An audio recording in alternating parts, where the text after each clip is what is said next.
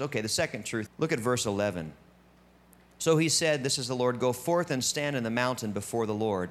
And behold, the Lord was passing by. We must intentionally position ourselves to hear the Holy Spirit's voice.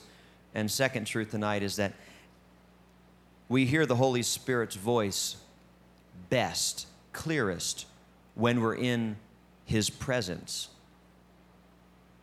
You might say that, what does that mean? Well, hopefully we'll be able to untangle this. In Acts chapter 13, it tells us of the founding of the Department of Foreign Missions. Did you know that? First time missionaries were sent out.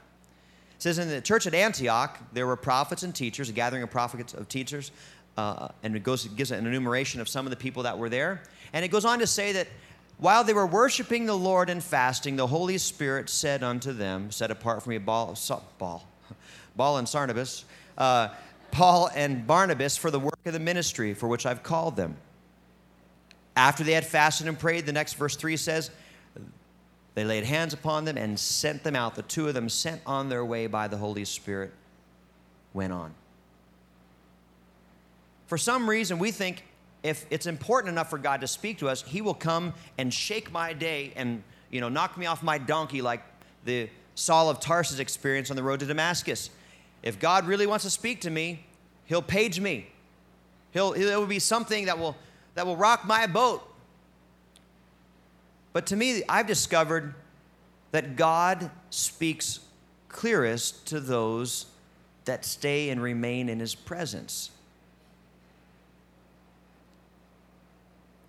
You ever been in a service where there's been an utterance in tongues, an interpretation, or prophetic word? I'm sure you have. When is that taken place? Did it take place right off the bat? They get up and they say, you know, now we're going to do the baloney slide ceremony, and now, okay, now here's the, the, uh, you know, here's a couple announcements. Don't forget to, you know, sister so and so, don't put the walnuts in the brownies. Last time that gave brother so and so a chemical reaction, you had to take him to the hospital. You know, they're giving the announcements. And, uh, and all of a sudden, out comes this powerful utterance and tongues interpretation. Everybody falls under the power. And of course not. When do you have utterance gifts? When does God usually break in and speak in a service?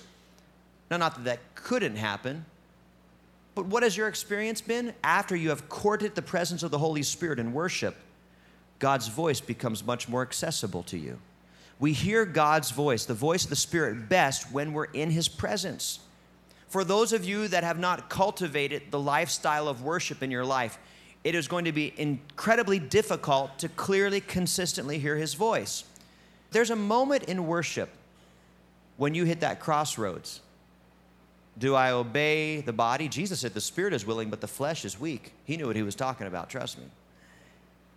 Or do you push on and break through?